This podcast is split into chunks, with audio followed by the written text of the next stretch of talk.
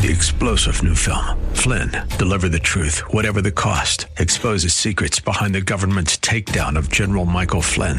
Flynn knew what the intel world had been up to. He ordered the first audit of the use of contractors. This set off alarm bells. He told the truth. He was the most dangerous person for Donald Trump to hire. They had to get rid of Flynn.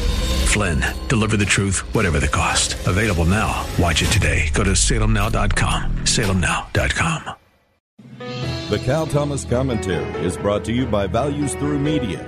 Now, here's syndicated columnist Cal Thomas. A moment that isn't about impeachment or politics. My Washington Nationals are the champions of the baseball world.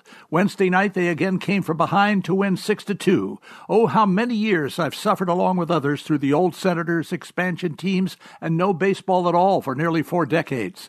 There are lessons to be learned far beyond their talent. The team was virtually counted out as early as May with their terrible record, but they stuck together. Unity has power. They won a one game wild card over the Milwaukee Brewers. They beat the LA Dodgers, who had won more than 100 games. They beat the St. Louis Cardinals, who had beaten them in previous postgame series.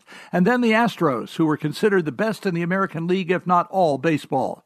There are a number of Christians on the Nationals team, most notably third baseman Anthony Rendon, who has said there is more to life than this game. There is indeed, but Washington's victory, at least for a few days, helped us focus on something else besides the depressive display of politics in Washington.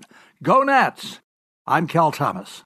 For a free copy of today's commentary, visit calthomas.com or write us at Values Through Media, P.O. Box 373340, Key Largo, Florida 33037. That's P.O. Box 373340, Key Largo, Florida 33037. Please specify the date and subject. Your tax deductible gifts to Values Through Media help support us. Listen again next time for the Cal Thomas Commentary.